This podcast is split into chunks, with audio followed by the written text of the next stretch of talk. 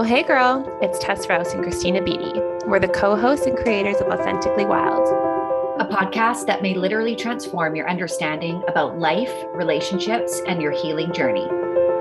So get ready, girl. Shit's about to get wild.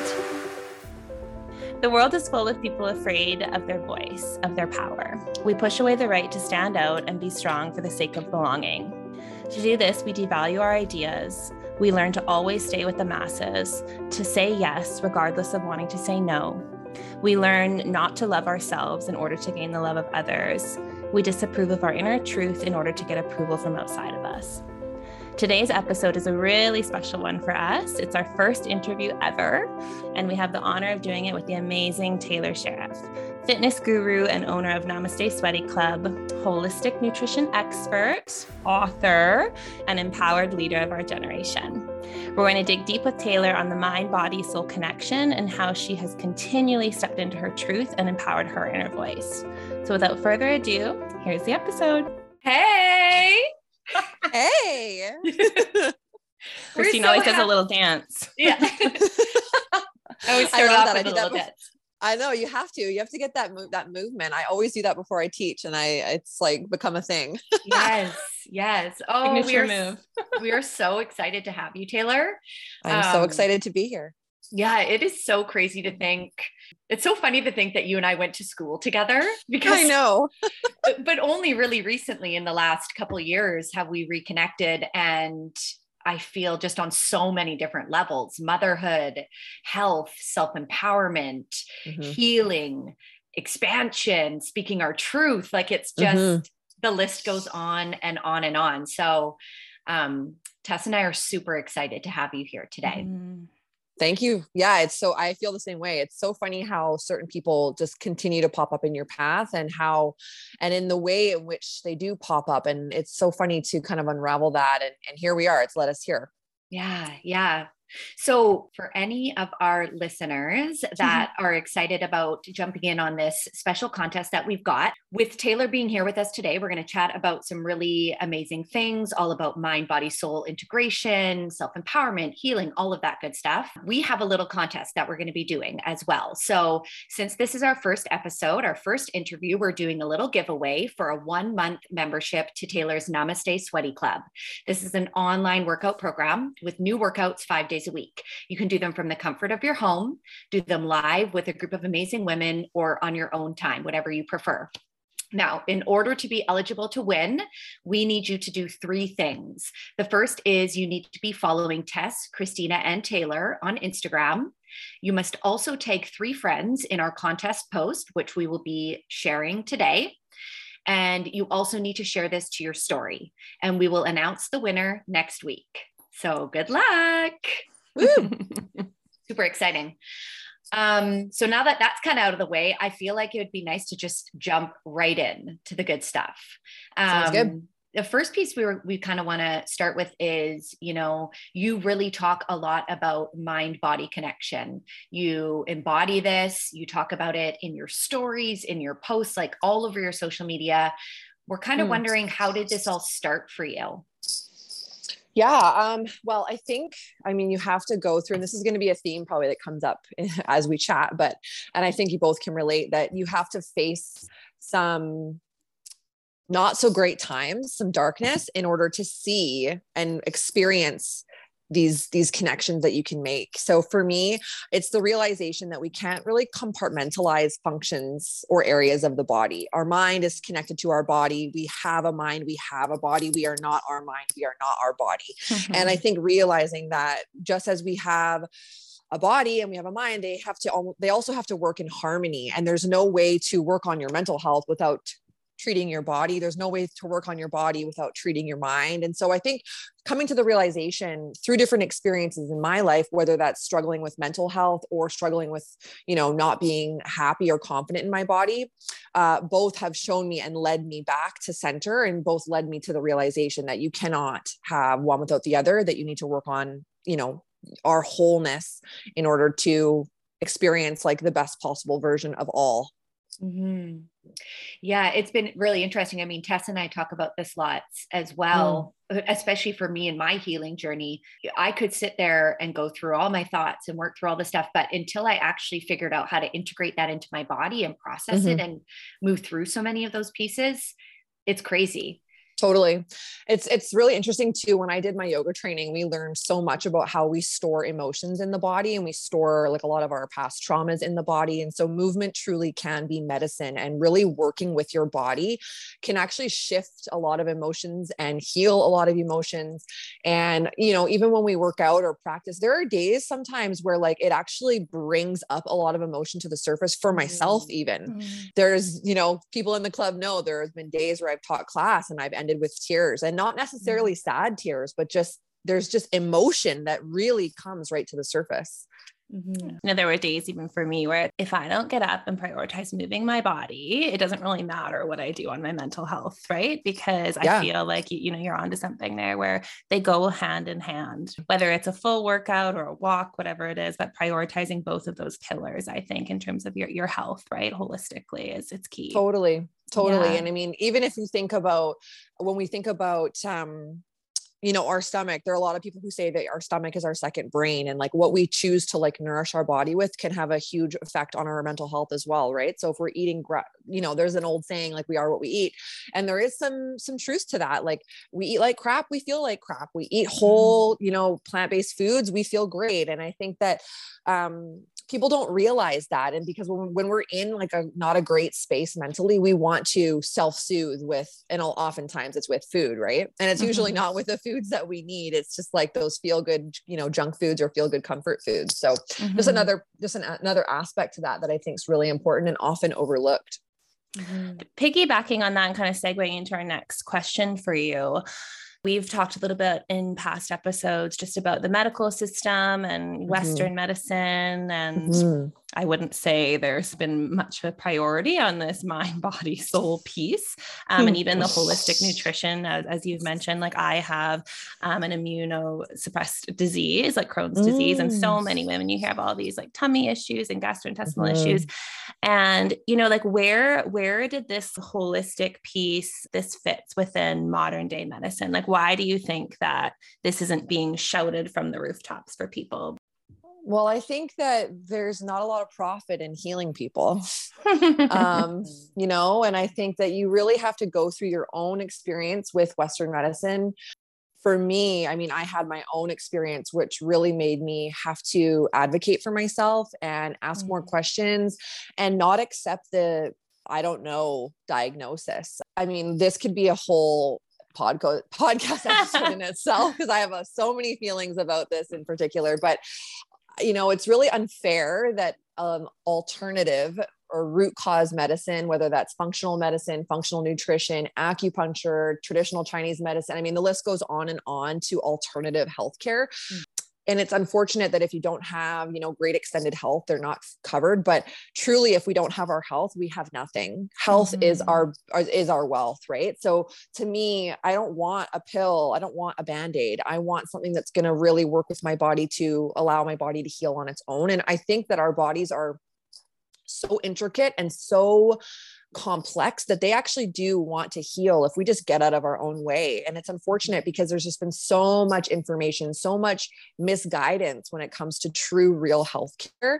Um, you know, that's not to say that Western medicine is, you know, I'm not trying to poo poo on Western medicine. Like there's, I mean, if I break my arm, I'm going to the hospital, I'm going to have someone treat me, mm-hmm. but it's not the only way.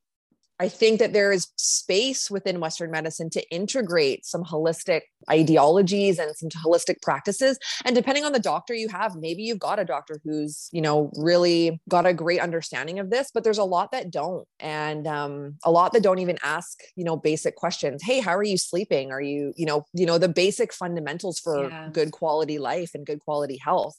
So, yeah, hmm.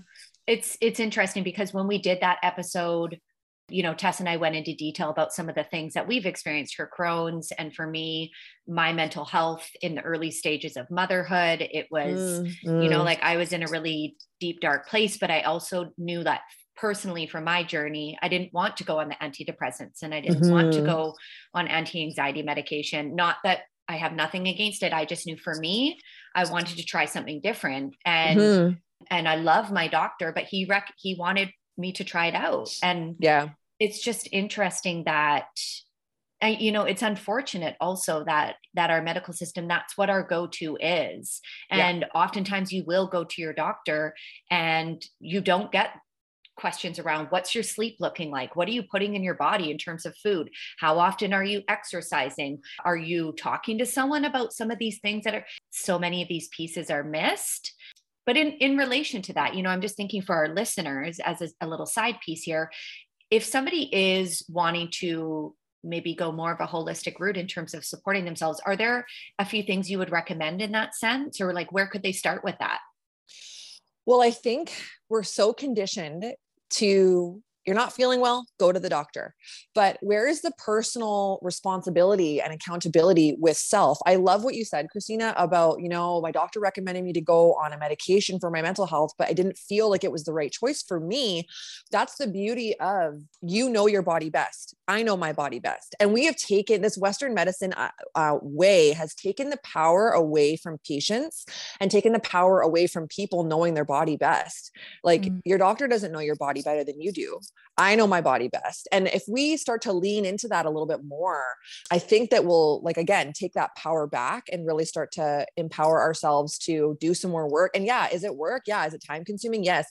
But this is what it takes. Unfortunately, we can't just go somewhere to the, to go to the office, tell them, hey, I have X Y Z symptoms, and then expect them to give us a, a, a cure right then and there in the office. And I think so many people, that's what they expect. And that's what we've almost been conditioned to expect. Mm, I love that. Like, it kind of plays a bit on that victim mentality piece. Exactly. You know, well, the doctor gave me this pill and it's not really helping. So I guess I'm just totally. Going to be the doctor X, told y, me Z that forever. I, yeah, exactly. The doctor told me that I had to have a C-section and I was not able to have a vaginal birth with my second. And I was like, you know what? I'm not coming to you anymore.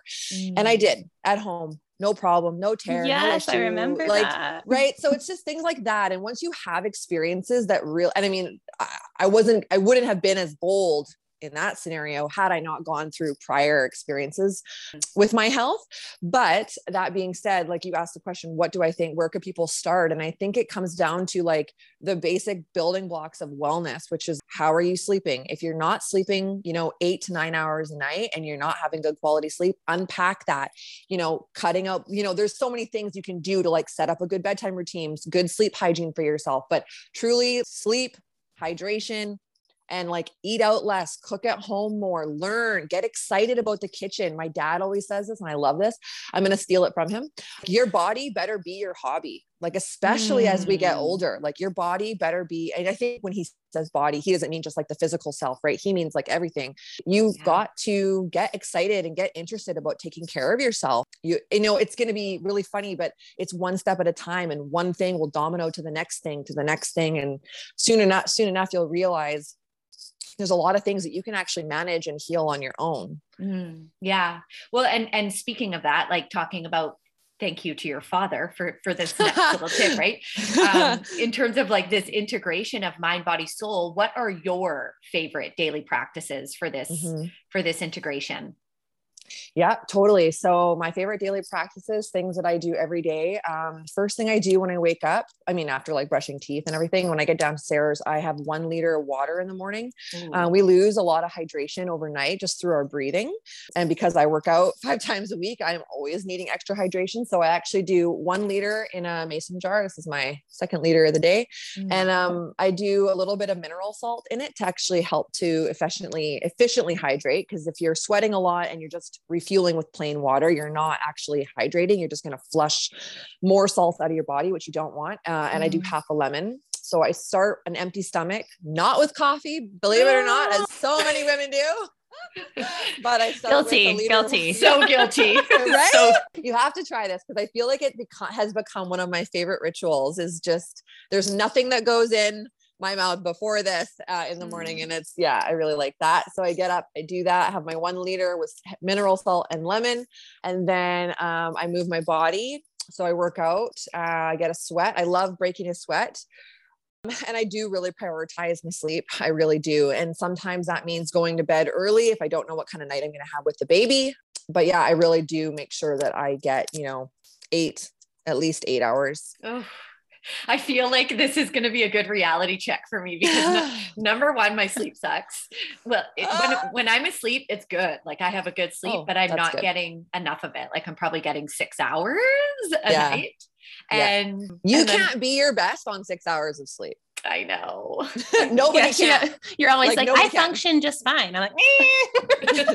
you may, you may function and you may have like adapted to deal with it, but are you like optimal? Are you thriving? Are you like, I don't know. It's up for you, right? It's up for you to decide. For sure. It's been a battle. So I definitely, this is a good conversation to have. It's giving me a little bit of, of a little pep in my step to switch some things up. Um, and I'm going to try the water. Simple this- stuff. It's I'm, gonna, I'm so going to try the water. This sounds that that actually really excites me is like getting that, that full liter inside of me with some lemon. And yes. Salt. Yes. Yeah. yeah. So many benefits to it. And it's such a simple one. Like these are things that you don't have to pay money for, you know, you just have to make the time for. And, and like, if, like anything, it's just integrating new habits. Like there's obviously going to be some friction when you're trying to do that. Right. It's like, if you told me that every day I had to get up and I don't know, do something that I'm not used to doing. I mean, I'm going to forget to do it. I'm going to not want to do it. I'm going to, you know, so it's just new habits. There's friction when, it, when we're trying to integrate. Mm-hmm. I, I love this theme of empowering yourself around your body, because mm-hmm. that is something, you know, we've been conditioned to release. Like that's not our job. It's the doctor's, mm. it's whatever. We're just doing what we've always done. And like, woe is me. And like, why isn't, why am I not functioning at optimal? Right. That's a really good check. If you can't show up in your best version, unless you're making your body your hobby. Yes. right? right. And right. you hear, you Thanks, hear Dawn. though. Yeah.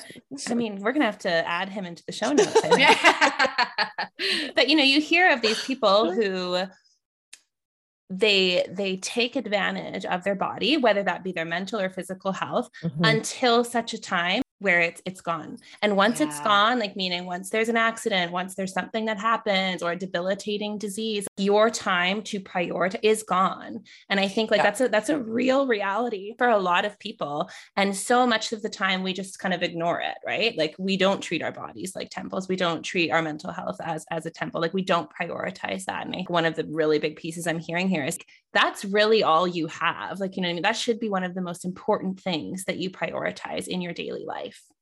You know what's so funny about that? Everything you just said is exactly how Western medicine functions. So no wonder we're living this way. No wonder yeah. we're burning ourselves out and we're not replenishing. Like Western medicine is very reactive. So it's very much like, oh, something's not working right. Then you want to fix it. But what if we like traditional Chinese medicine, when I was introduced to this and this concept, I absolutely loved it because it was like, you got to keep your whole body in balance. And when it's out of balance, mm. this is when you fall ill, right? So taking care of your body is like a daily practice, a daily priority so that you get sick less. And when you do get sick, you, you aren't like completely derailed by it. Yeah. So I love that because that that's the, just like how we live our life in the West is just very, it just mirrors how we treat um, our bodies in the West with medicine versus, yes. you know, absolutely. So segueing a little bit here, you've talked a lot about empowering yourself and, and your, mm-hmm. your, your body, your mind, your soul, but you have used your platform for a lot of other empowerment as well. And really yeah. speaking your truth. I've like really seen that, especially in the, speak in the it, last girl, speak it, girl, speak it. in, in the last year, I think we, and probably I'm sure you're following as well of women. Like, I'm so curious, have you always been like this? Was this something that you were supported as, as a teenager, as a child, like speak your truth, use your opinions, whether or not they rock the boat, or is this something you've stepped into sort of later into your adulthood? And like, where did this come from? Because like I said in the intro, so many people will sacrifice their inner truth for the sake of belonging to others, right? And you do not tread that line. You are like, this is me, here I am, unfiltered, take it or leave it. And it's amazing to watch. Mm-hmm. Oh, that's so sweet. You know what? I think that if I'm completely honest, people are going to like you, whether you speak the truth or not, you know? So I have, I mean, I went through a lot growing up in high school. I mean, I wasn't everybody's favorite person. And I, I dealt with a lot of bullying and a lot of, I mean, I dealt with depression when I was a teenager, like a lot, largely due to that. Mm-hmm. Um, and I think what that I realized out of that is I only know how to be me and authentic to that. And your vibe attracts your tribe. Like, I can't sit and pretend to be somebody that I'm not in hopes that people will like me. Because when I was like, you know, I think back to, an, to being in high school and that experience, like, what's the worst that can happen? Someone doesn't like you. Okay, well, but do you like you? Like, so many times people are worrying about other people's opinions of them, but like, what is your opinion of yourself? Mm. And I think that as a mother now, I have no choice but to speak up, speak up for myself, speak up for my children, and lead by example in the life that I think makes the most sense for me, you know, in that pursuit of like optimal health. And things that I've spoken up w- about are very much a- linked to optimal health or lack thereof. So yeah, I think it comes back to like that non-victim mindset mentality, like that personal responsibility. I don't want anybody taking care of me. I can take care of myself. And that doesn't come from like a, that comes from just like a, like an empowered place. Um, mm. At the end of the day, we, yeah, I mean, I, I'm not worried. Like, I'm not worried about what other people's opinions are, because it matters what my girls are going to think of me years yes. down the road. Oh. And what, you know, yeah, yeah, you know, you're, you're both moms, you know. Yes. I was, I was just talking about this because holy shit, are we conditioned from a mm. very young age to make sure we are very much aware of what others think of us, of how we should present ourselves, of all yes. of that stuff. And it's, and it's wild. Like, I actually didn't become aware of this until I became a mother and, you know, really working through all of my own stuff. But you you hit it on the nail. Like, it's, it's at the end of the day, you answer to yourself. You look at yourself in the mirror. And if you were to look back in your life, you have been that person for yourself. That's picked yourself up off the floor. That's gotten you through the hard stuff. Sure, there are probably people that supported you, but really it's you in the end, you know? Mm-hmm. And I, I couldn't agree more with you with the piece with the, with the girls, like with Max yeah. and Zoe. I'm the same way. I'm really, really consciously aware of like, they are always watching us and they're little sponges to our actions yeah. and our energy and to what's going on. And had, yep. it's just so interesting becoming a mother and seeing that.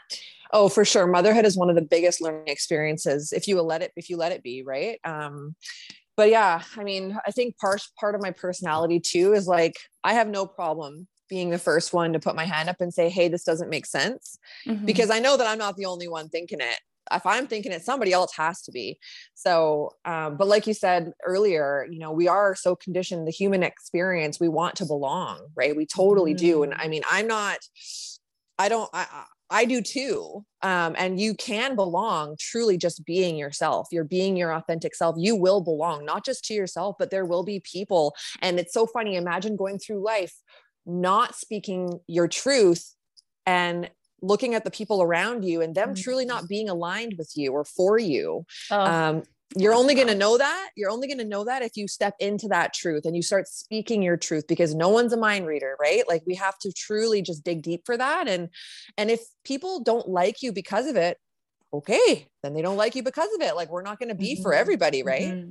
That was yeah. like so beautifully said, that your your vibe attracts your tribe. I love that. And I think mm. for anyone listening, you know, speaking your truth, it's right. Maybe you won't belong to those people you thought, that's my container. Those are my people, maybe that you went mm. to elementary school or high school with, or that your, your cousin, your sister, whatever. It's like, mm-hmm. yeah, but what you're saying there is, okay, we move on and other people will fill their places. And we've talked totally. a little bit um, in another podcast just about the ebbs and flows of relationship. Like, if you're not speaking your truth and being your authentic self, you are holding so tightly to these relationships that maybe have served their purpose. Like yeah. they, they are done. The chapter in your book and your story is done with them. And that's great. And we can revel in that and appreciate it for all it was. But like, you have to open yourself up to this other group that maybe is going to exactly like be your tribe, matching your yeah. vibe. Right. So I love that. Totally. That's amazing. Well, and I, and I think that just like you said, you know, when we hold on to things so tightly, we, we leave less room for what may happen and what mm-hmm. may occur and the people we may meet, right? Yeah. Make more space for better aligned, like for better aligned relationships. yeah. It's, it's interesting because, you know, I can't help but think about the very similar piece that we all have between the three of us, and that we have all chosen, you know, for me much more recently, and Tess and you, Taylar, further in the past, but we've all chosen to leave relationships that we mm-hmm. were in and mm-hmm. really step more into our truth. Not definitely not the easiest thing for me to have done. Um, nope. You know what, I'd love to know, like maybe some of the things you learned through that process, or, you know, for anybody else who's listening, that's like, yeah, I'm starting to feel in my life, like things aren't in alignment, whether it's in a relationship, whether it's with career, whether it's with health, like whatever that looks like, where, where could they start with this? Or, or, or what are the things that you've learned through that process that could help them move through their mm-hmm. own process? Yeah. I mean, I think so many things about this. I mean, my marriage, I was with somebody for twelve years of my life. So a huge, huge portion of, of my life. Um, I think what I've learned coming out of it, because we learn so much in hindsight. Um, I, at least for me, I learned so much following our separation and divorce. We so often, and this goes back to health as well. We so often seek outwards when we're like, if there's a tug on our soul and we, we feel a, a pull and we don't know where it's coming from, the best thing you can do is go further inwards, go deeper mm-hmm. inwards. Um, because we so often, even myself going through like this uncertainty in my marriage, was like, what should I do? And I, you know, tr- I was talking to like my trusted circle of people being like, ah, this, ah, this, like, I need help. I need help. Cause I don't know what to do. But somebody once told me like, yes, you do know what to do. You, mm-hmm. you do, but you need to stop and you need to get quiet and you need to turn inwards, because you like doing this outward seeking, you're looking for somebody else's answer to a life that they're not living. Mm. Right. So they can't possibly understand, because my life outward looking looked perfect. You know, when my, when my marriage ended, people were like, people closest to me were like, have you lost your mind? My parents, I'm pretty sure, actually thought that I was like dealing with like a mental disorder. I'm pretty sure. mm. I think all everybody, three of our parents did. Everybody was like, what has gotten into you? What is going on? And I think the other thing that I've learned, and I mean, had you told me this when my marriage ended, I wouldn't have understood it, but definitely, like I said, in hindsight, we learned so much. Um, everything in your relationship is also like truly a reflection of what you've got going on inside. Mm. So the things that you seek in the relationship, you really need to work on yourself. So like, if you're seeking more intimacy in a relationship, why is it the other person's burden? It's like, you have to work on that intimacy with yourself. And that was something for me that I was like, I just wish that it was hot fire passion in the bedroom, da, da, da, da, da. Why can't it? So great. The real, the reality is that when I came out of that marriage, I realized there was a lot of work that I had to do to be okay with intimacy and like true, real, like connection in that way. So again, so often we're w- willing to put it on the oh, other yeah. person, rejection. But there's like, yeah, right. In its yeah. finest form. And like, but we have to go deep. Everything we want is truly within us. And then when we work on that relationship with self, all the relationships in your life are better, because they're a reflection of that work you've done internally.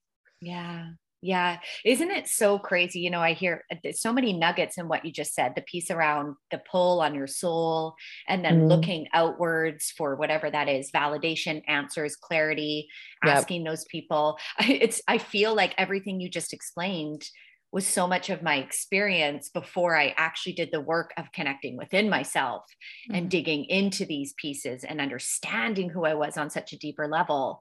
Mm-hmm. But I almost get this, it's like a, it's like a becoming, becoming of age kind of experience, right? Where it's like, yes, you do, it's like your twenties, you, you're, you're kind of just trying to figure it out and like put your ducks in a row and do what you're supposed to do. And then it's like, I came mm-hmm. into my thirties and I was like, okay. Yeah. Wait a minute here. Whole new world just opened up. I am yeah. the boss of me, not how I was raised, not, not, mm-hmm. you know, all these relationships that have defined who I am. Like I get, to, you have this like liberation or this freedom to choose. Hey, am I living my life aligned with like my highest self, my greatest self, my like, and this is the thing too, is that for me, I think what, what kicked off this domino effect in my life was truly, was a health concern. Um, I had like a cancer scare when I was twenty-six, and it truly was, holy crap. It like set my world on fire in the sense of like, am I happy? Am I living the way I want to live? Am I just going through the motions? Is life just sort of, has life just swept me up and taken me? Or am mm-hmm. I living with purpose? Am I living mm. the way I want to? It was almost like a wake up, like a true awakening moment. And I was like, no, I don't think I am. And then begun this journey of all these different things, things and all these different changes and, and so on. So yeah, that other piece you were saying there too about going externally, it's it's almost like we do that actually to seek approval. Mm-hmm, What's mm-hmm. everyone going to think of the decision I, I am feeling on the inside? And as soon as you get any of that resistance, you're like, okay, I have no idea what I'm doing. What's the next path? Da, da, da, da. What you're saying there about life sweeping you up, and are you steering the boat here? Are you yes. living your life? Who cares if anyone else approves? Like, why aren't we asking ourselves first? Like, why is it that, you know, and it's all psychology based and conditioning. Once you learn this stuff, how can you unsee it? Mm-hmm. Why is Susie's opinion or approval of you more important than your own? Like, you are your own best friend, right? You are the one who's been there with you since the beginning. It's, it's yep. mind-boggling, and I'm guilty of it, but like yep. wakening up to it. And it's mm-hmm. wow. It's, I feel like for anyone struggling with that or finding like they don't have the answers, yes, you do, but you need yes. to like lean into yourself, like you've said there. And yes. it's, it's pretty crazy. Like, once you start doing that, what can really come together. And I, I feel like kind of this empowerment piece around, you know, you and your life. And I would ask, I think people probably listening are like, oh my gosh, like I can't even imagine doing that, or not seeking like a jury. Yeah. Your vote, but that's yes the or no. thing, right? That's the thing though. We, we seek outwards when we're not confident within ourselves and connected to know that yeah. we know what's best for us. And it goes in all aspects of our life, whether it's making a decision about a job or a relationship or our health, it's mm-hmm. all the same thing. If we're disconnected from that intuition, that intuition within us all, we all have it. Like, that relationship and cultivating that is th- so important. Like, it's paramount, because once we, if we don't have that, then we are going to seek out, then we are going to try and get other people's approval. Then we are going to be scared to speak our truth because we're more worried about other people's opinions than our own, because we're not as confident in our own self. Right. So mm-hmm. it's not one of those things. It's not a light switch. For me, it wasn't a light switch where I was like, I'm just going to say what I want and don't not mm. care what other people say. I think it just, it's like this slow gradual, like you said, this gradual coming, becoming of age, to the point where like you build it, you build it, you work on this relationship, like you work on any other relationship in your life. The one with self is truly key. I think Glennon Doyle was said it best. And she's like, the person you married isn't till death do you part. You are till death do you Ooh, part. Yeah. Right. Yeah. Yeah.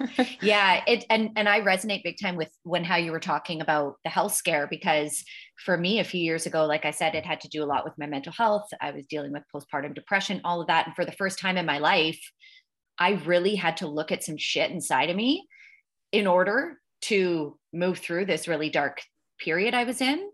And it was in that process of building that connection within myself and listening and starting to show up for myself in a, in a really, in a really big way for the first time, that, you know, like you said, it's that process of you start to make your needs, your truth, your connection, the relationship with self, the priority. And, and I think this is where also there's this stigma of like, well, that's selfish. Oh, what about the, what about, what yes. about the other people in your life? What, what you need to be taking into account other people's opinions. That's hurtful. That's self. Mm-hmm. And it's like, well, okay, hold on. Let's hold on with the conditioning and programming here for a second. But when we show up for ourselves and listen to ourselves and are our best selves, it actually helps everybody in our lives. Bingo. Yep. Couldn't have said it better myself. I feel the exact same way. I think that if you work on yourself, it benefits everybody around you. Mm-hmm. So it's not selfish, but it's so easy for people, especially perhaps of an older generation, to look at that and go, oh, well, I didn't get to do that, so that's not okay, you know? Mm-hmm. And um, I think it's really important to be mindful of when these things, when these opinions come to us, or we're faced with these opinions, to realize that yes, more often than not, they are a projection um, yeah. of something that's lacking within them. But yeah, I think that there's this mis- mis- misguided thought on it. Like, working on your best self isn't selfish. It's caring for everybody else in your life. And most, most importantly, yourself. And if you don't, you are the most important person in your life, whether people want to believe it or not, you are, mm-hmm. yeah. you know, and we shouldn't feel shame for that. We should not feel like just because we're a wife, a partner, a mother, yes, we get to be all these things, but I'm Taylar first. It it reminds me, it's so funny. I had this conversation with a woman who messaged me a while back, and she was talking about something I had posted about. And she was like, you know, some of your language, it makes, it makes people think that they should just be doing everything for themselves and not for the whole of the community and the whole of the group. Mm. And I'm like, okay, like I can see what you're saying, but it actually was a really nice opportunity to dig into a conversation with her around, well, what do you do for yourself? And what does that connection look like? And, and why can't you do that? Like, what are some of your fears around that? But it, I'm sure it makes me think about like how much you speak your truth, and, and you really do talk about making this relationship the, uh, the utmost importance. Um, it just reminded me of that, right? Because there's lots of people out there that are like, well, no, you need to do what's best for the group. You need to do what's best for the community. And if totally. you don't, that makes you selfish. But, but doing what's best for you is doing what's best for the community. It is doing what's best for the group, because if you don't, if you, you cannot pour from an empty cup, right? Mm-hmm. And if you, if you show up and you burn yourself out to the point where you're operating at like ten percent, twenty percent, or you're dark and depressed, or you're, you know, you're dealing with all of these things, that actually takes more time and energy to heal. That takes more time away from the group. That takes more time away from your community. That mm-hmm. takes more time away from your kids, because you're not in a good place. So mm-hmm. again, back to this Western medicine mentality of like this reaction. We only, we only fix something when it's broken. Like, we're not a car, right? Mm-hmm. Like, I'm not a car, I'm not a machine. Like, I'm a human being, and like, it's okay. I think everybody just needs to be told that, like, you have to give yourself the grace of saying, it's okay to say, I need space and I need time. And I need, as a mother, as a, just a person, I need to go do something that's going to fill, fill my soul. And the thing is, is so many people don't even know what what that is for themselves. Mm-hmm. It's going to be different for everybody, because we haven't been shown how to do that. If it's yeah. not been modeled to us, how are we meant to learn it? Mm-hmm. Self-sacrifice is praised. Actually, that's probably one of the most self-deprecating things you can do. And as a recovering caregiver, like, that's what I literally mm. coined myself as. I have never felt more unfulfilled in my entire life. I always thought like, mm-hmm. oh, it'll come. Like, and I think subconsciously we think when we give to others, when we care for others, when we self-sacrifice, the little child in us thinks it will come back. It will come back mm. to us. People will begin mm-hmm. filling our cup. We will begin feeling supported. Mm-hmm. But the problem with that is that you're teaching people how to treat you. I will care for you. I will do everything for you. You will not come like and do that for me, because that's my totally.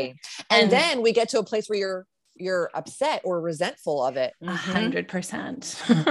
Right. And then those relationships typically end, and you're like, I can't yes. believe them. They took yes. advantage of me. They used totally. me. And then that's yep. where really like the inner work really becomes, comes in. Right. And I, totally. I think for you, one, one thing you were mentioning there was about flicking the switch. And so I want to kind of dive into that a little bit for our listeners. When mm-hmm. this was a gradual sort of climb for you, that build in confidence within yourself, trusting your voice, speaking your truth. How do you do that? So you get this little inkling inside you, like a calling for something. Like, how did you begin taking those blind leaps of faith? Uh, even especially despite resistance from others, like maybe your first marriage and leaving that was like the, a big, like macro leap of faith you took. But mm-hmm. before that, like, had you started kind of really honing into that voice and taking those leaps and building your confidence? I'm wondering if there's a way we can sort of coach women along on this. Like, how do they start tuning into that and begin taking those little nudges? Yeah, I think it depends on what the situation is. I know for me, like, yes, like, yes, my marriage ending was a huge one, because it definitely didn't get a lot of support out, you know, with, from my circle. Yeah. Um, so it took me longer to really gain the confidence to be like, no, you know what? I, I do know what's best for me, and it's not this right now. Mm-hmm. Um, but prior to that, it was with my health, where when I, so long story short, I was on the birth control pill, like most teenage girls go on when they become mm-hmm. sexually active. I was on it for a really long time. And then when I came off it, uh, I didn't get a cycle for like eighteen months. And it was very like, my doctor didn't know why. Everything's normal. It's, you know, it's normal. If you want a period, we'll just put you back on the pill. Like, literally, that was what my family doctor said to me. Yeah, so, me too. I bet you like, ninety percent um, of listeners. Yeah. I was like, uh, this doesn't make any sense to my brain. I don't know about you, mm-hmm. but, um, so that really began the journey of like, okay, well, this doesn't sit well with me, even though my doctor is my doctor. it doesn't make sense to me to go back on the pill, something that I'm trying to get off of. My body is supposed to function without. Um, I'm a healthy young woman. I should be able to get a cycle. So it really, I basically from there was like, well, I'm going to start seeking. So I ended up going to see Chinese uh, medicine and going through acupuncture. And that actually brought my cycle back. Mm. And um, so I'm a big believer in that. But also I think that those are the things that really start to build this level of confidence within yourself, because you're like, wow, I didn't. So if I had listened to my doctor and gone back on the pill, what then? I would have gotten a, I would have totally gotten a period, because I was getting a chemical period while I was on the pill. But would have that solved my problem? No. Mm-hmm. What if I, what if I wanted to get pregnant? Oh, well, they could have given me a pill for that too. She did tell me, she's like, oh, we can just give you a pill to help you ovulate. And I was like, what? Oh, like, no, I'm not even kidding you guys. Like, it was just as alarming to me. I was like, ah, um, I think I'm going to take my health and take it elsewhere, because it ain't here. So wow. I think these, these things, like so many people, so many women especially, will just be like, okay, like my doctor told me I have to do this. But for me, I mm. just was like, you know, this doesn't make sense for me. Your doctor is not the boss of your body. They are just like a consultant, if you will.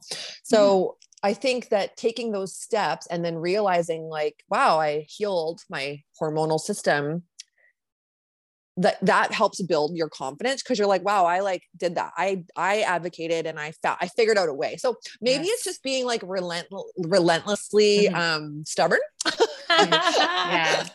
Yeah. and persistent and not taking no for an answer. I don't know, but maybe it's that. mm-hmm. Yeah. And, and I hear you also saying tapping in to your intuition. Like when something doesn't feel right, yeah. questioning mm-hmm. that mm-hmm. and, mm-hmm. and saying like, no, this doesn't, this doesn't work for me. Right. And, mm-hmm. you know, I imagine our listeners, we all know that feeling. We all know that feeling that we get when something just doesn't feel in alignment. That just, nudge, that nudge. Yeah. And, and I bring it back to that piece you said with the, the pull on the soul, right? Like there's just something that doesn't feel. And that's, I think, where you got to get curious. You got to totally. sit and just, and just listen. Because if mm-hmm. you don't, those nudges are going to come and they're going to be like oh. tidal waves soon enough. Yep. And you'll be in a rock bottom of health scare, relationship, destruction, yep. whatever it may be. Right. And, and you know, it's, I love that you said that, Tess, because it's exactly that. Like if you don't listen, whether it's your health or relationships, I definitely, it brings to mind my relation, my marriage, like it's not just going to go away because yeah. you are ignoring it or shoving it down or pushing it down or pushing it to the side. Like it's not going to go away. It's going to keep coming back until you deal with it yeah. in one way or another. And I learned the hard way that you can't, you can't just ignore it and hope it goes away. And sadly, like it can, it can have some detrimental effects on your health for sure, but it can also have, for me, like it didn't make me a very good person in my marriage. Mm-hmm. Yeah. Because I was trying to compensate in other ways to seek, you know, happiness without having to really deal with why I was experiencing those feelings. Yeah. Right. Yeah. It's, it's so interesting. Like we've talked on previous episodes where it, it starts as the nudge mm-hmm. uh, or the, or the whisper, and then you get a bit of a push. And then you get like a full on shove off a cliff, right? But it's yeah. interesting because like, I even remember at the end of, I started to tell people that Brad and I were separating. They were like, oh, what, where did this come from? And it's like, well, number one, I didn't tell you for a reason. Like I, I needed that space to move through my mm. own stuff. But also I personally was doing so much work leading up to that point of the decision that mm-hmm. it was like that stuff that I think sometimes people don't see. If you are doing that work inside of you and you are connecting within, it becomes not easier, but I think you're able to come to a decision in a much more sturdy, grounded way, mm-hmm. you know, versus needing to shove off the cliff. Yeah. It hurts more to get shoved. That's for yeah, sure. Yeah. Bigger lesson for sure. I think yes. too, almost like before you begin to make those blind leaps of faith, like almost prepping yourself for what the external world is going to say, because if you can understand that most people get triggered, maybe you're leaving a marriage and they're just in shock, disbelief, think you're having a midlife crisis, whatever yes. it is, it's really just them projecting their own insecurity, worries onto to you. Right. And so I think people really totally. have to prep themselves for that and, and really ground back into their truth and empower themselves. Thank you so much for your opinion. in, you know, subconsciously, yeah. I think I know where that's coming from, but we're moving along. Like the train is leaving the station regardless. Well, I think too, we're also so conditioned to, I do believe in the sanctity of marriage. I do believe marriage can be sacred. I think that there's so much thought around, well, if you're divorced, then your marriage failed. But what can we like mm. let go of that thought process? Because I had a really successful marriage. I had a really yeah. successful relationship and it served its time. And I don't think that I could be who I am today and have stepped into myself in the way that I have without the experience of having that marriage and leaving that marriage and going off on my own. Like there's just no way I could have continued to grow as a person, I don't think, without these experiences to continue to shape it and, and give me the space to like, I don't know, spread my wings, if you will. I think that we're allowed to, like, we have friendships sometimes that come into our life and they don't maybe last, maybe we have friendships that last a lifetime, right? That's what we all hope for. And I have definitely have some of those, but I also have friendships that have served a time in my life and a, and a season of my life. But unfortunately, re- romantic relationships can be the same way.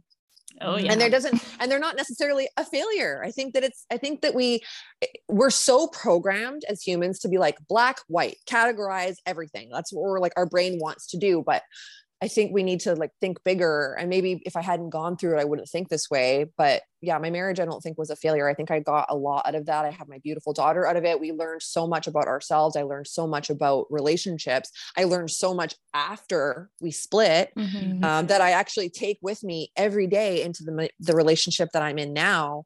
So yeah, I think that I'm grateful for that. And I'm grateful yeah. for that experience. And it wasn't, it was not um, the divorce as much as I, you know, it, uh, there was a, so much letting go of the story. I don't know, Christina, if you felt this way, or Tess, if you felt this way, but like, I did have a lot of a harder time letting go of the story than I did of the person of yeah. like, but I'm, but I'm Taylar. And I said, I was only getting married once and my parents are still married. And, but I remember thinking to myself, you know, when I would talk to my mom about like, I'm not sure what to do. I'm not happy. We've tried everything. You know, I remember her, she's like, well, you know, you, you got married, like you have to just commit. And I'm like, yeah, but like, I don't get a medal at the end of this. Just, just to stay married, to stay married. I don't get a medal. Like, what do I get? I think a lot of people really do believe someone brings them a trophy at the end. Like, right? Let's just sit in misery for twenty-five more years. Yeah. But society, but society does give you an invisible medal. It's, and actually I'm pretty sure the government sends you like silver or something like that. But again, like it's wild. This is somebody else's, somebody else who's not living my life, yeah. sending yeah. me validation for it that I don't need because I got to live my life, right? Yeah. We all have our own lives to live and nobody else is living it for me. So I wanted more. I wanted mm. desperately, I needed more. And I was like, no, it got to the point where it was so loud and it was such a shove. There were all these experiences coming up in my life that were showing me like, no, this is, this yeah. is it. Like, you really got to do this. And it's painful and it's hard and it's scary to step into the unknown. Oh my gosh. But I don't know. I had, there was definitely a sense of like, I'm, I'm excited too. I was excited. Yeah. yeah.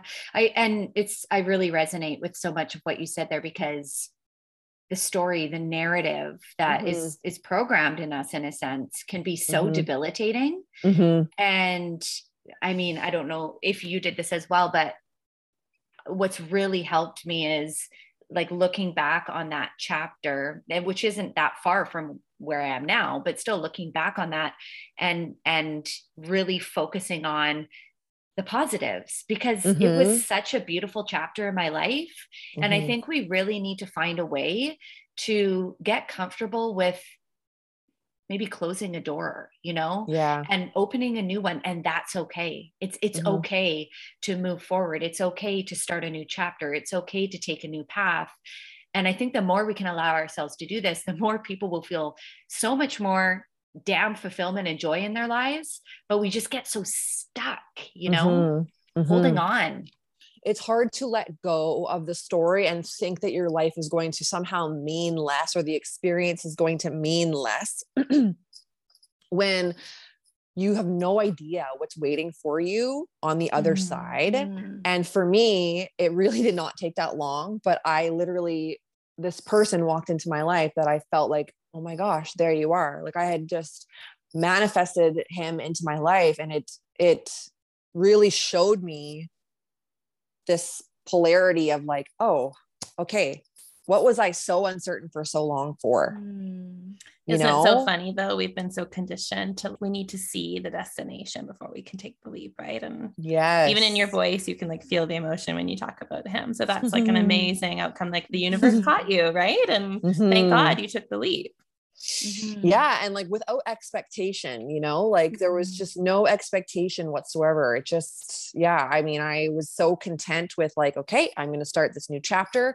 And like that being said too, I think when we're on this like journey of like, we can call it healing. I know Christina mentioned the word healing, like whatever you want to call it, there is no destination really. Like there's all these different mm-hmm. benchmarks, maybe there's all these different benchmarks and maybe a place we stop and, and revel in, but there are still hard days where I'm like, oh, you know, there were certain things about my marriage that are still hard to like, I'm still processing everything. Yeah, I yeah. think we're always processing all of the things. So it's never like, okay, I got to this amazingly happy place. Like I am truly very fulfilled and very happy, but I want people to understand that their healing is not linear. There's still mm-hmm. waves of feelings that come and go and sadness that may come up, or you know, days where I'm like, oh, you know, I have my daughter who's getting older and she's like, you know, mom, why aren't, why don't we live with dad? And like, you know, mm-hmm. there's still hard moments for it all. Mm-hmm. And it's, you're never in this like finish line of yes. everything's, everything's okay. All of a sudden,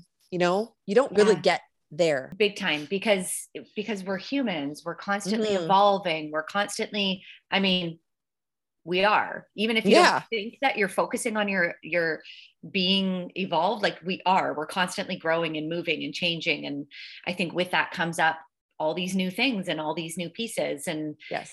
And, and it makes me think about this as like a big piece of, of the way I live is it's not actually trying to get to this place. It's actually how, how am I supporting myself right now through all of the stuff that's coming up, whether it's the good, whether it's the hard, you know? And so I would love to know for you, what are some things that you do to really support yourself when you go through some tough pieces or some challenges or, mm-hmm. you know, the stuff comes up? Like, what does that look like for you?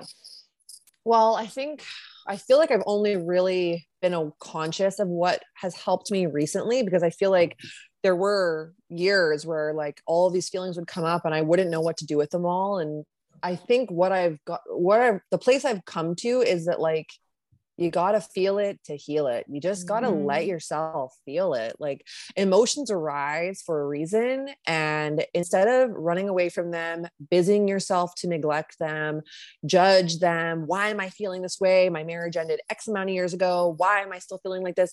I think if we just feel it and allow mm. ourselves and know it's going to pass. Mm-hmm. Everything does. It all does. The good days pass, the bad days pass. Like we have to give ourselves the time and space to just let the feelings rise, feel them, cry, release however we need to, and then let them go. Because if we don't, and we, like I said, run away from them or try, I'm, I, I am like classic for like just being so busy that I don't stop and be with my feelings. I think we're a group of doers. So yeah. yeah.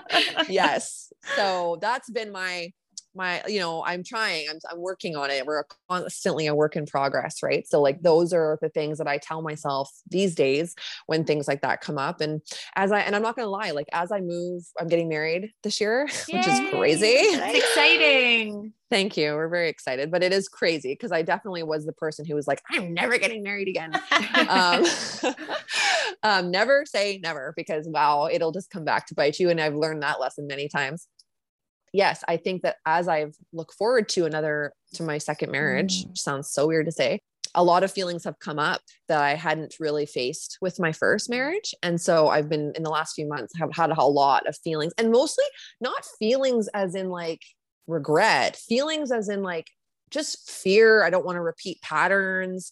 Um, don't want to like, almost like there have been moments where I'm like, am I self-sabotaging right now? Because I don't mm. want to hurt myself, or I don't want mm. to walk down that, you know what I mean? Yeah. And thankfully, you know, poor Andrew, I feel he, he, he's really given me the space to like, just let me work through it. But yeah. And he's been open and let me like share, communicate that. You remind me of this quote I recently heard. And I think you're bringing up a really good point here, especially for our listeners, that like the past is not behind you, it's within you. Right. Mm-hmm. So it sounds like to me, like you're, you're still unpackaging probably pieces of that experience that you've probably mm-hmm. never gone to. Right. And mm-hmm. I think that's the beautiful part about the universe. Sometimes reoccurring patterns happen, or reoccurring experiences or dynamics, but it's actually like probably now is your, your turn yeah. to, to change yeah. the outcome of those. Right. And it's, it's exactly. beautiful, but it also brings up a lot, because all of the experience, all the trauma, the pain, the emotion, especially, you know, doers, people who just like, don't bother. I'm not an emotional person. Steamroll. It's all, yeah. yeah, it's all in there. I, all of that experience, like all your past, like you don't just get to sweep it under the rug. So you either mm-mm. unpackage it when it happens, or eventually you do. And, and you probably will glean from that, those pieces for the rest of your life. Mm-hmm. Totally. Right? Totally. Yep. Absolutely. It, it also makes me think up or think about this piece around grief. Right. And I think we push away grief very quickly mm-hmm. because it's such an uncomfortable emotion. But if there's one thing that I've learned is actually becoming friends with the grief when it comes up within me has been mm-hmm.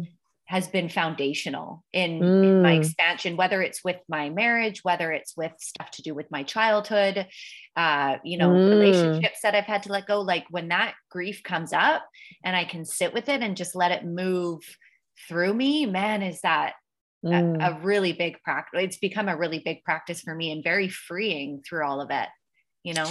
Yeah, that's, you know, that's amazing. I like that. Make friends with your grief. I'm going to think that to myself in the future, but mm. I think what it all comes down to, something that I talk about a lot, especially with uh, the club that we work out with, is cultivating a relationship with yourself that's very honest. Mm-hmm.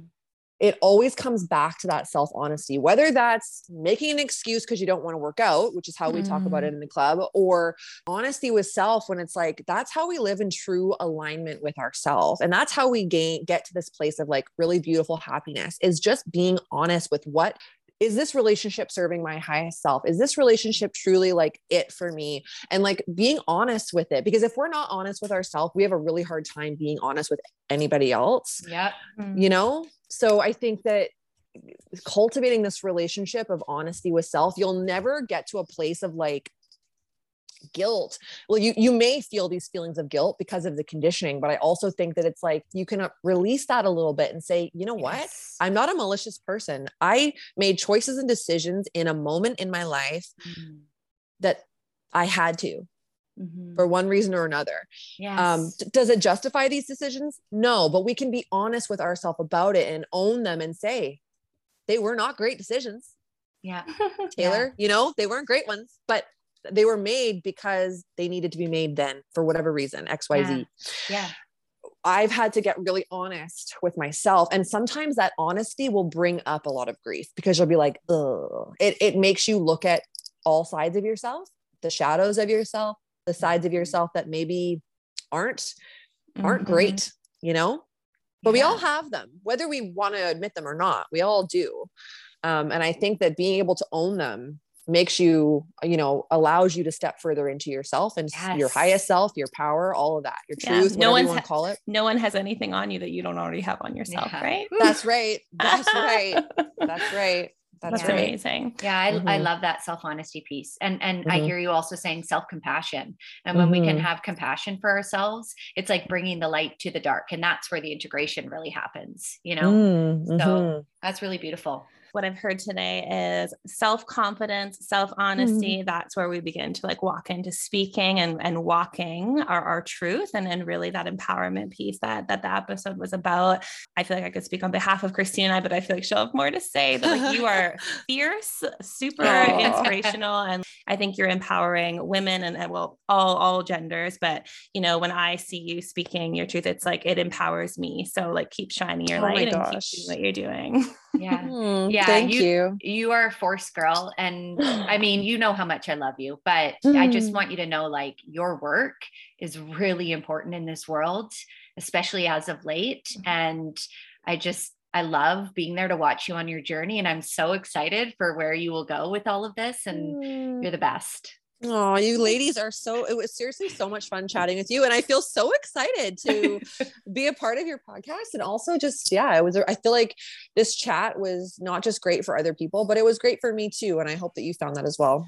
Yeah. Selfishly, we're on a self-healing journey through the podcast. Totally. Yeah. And you know what? Like talking about it with women who also get it, because I feel like, I don't know if you guys have felt this, but like being in your like, you know, young thirties, it's like, going through a divorce at in you know at that age, like you know a lot of people wait till they're like forty mm-hmm. or fifty mm-hmm. yes to go through this awakening you know of self. And so when you do find other people and you can like chit chat and really like relate, that relatability is so important, because I when I went through my split, like I was so alone in it. Mm, yeah.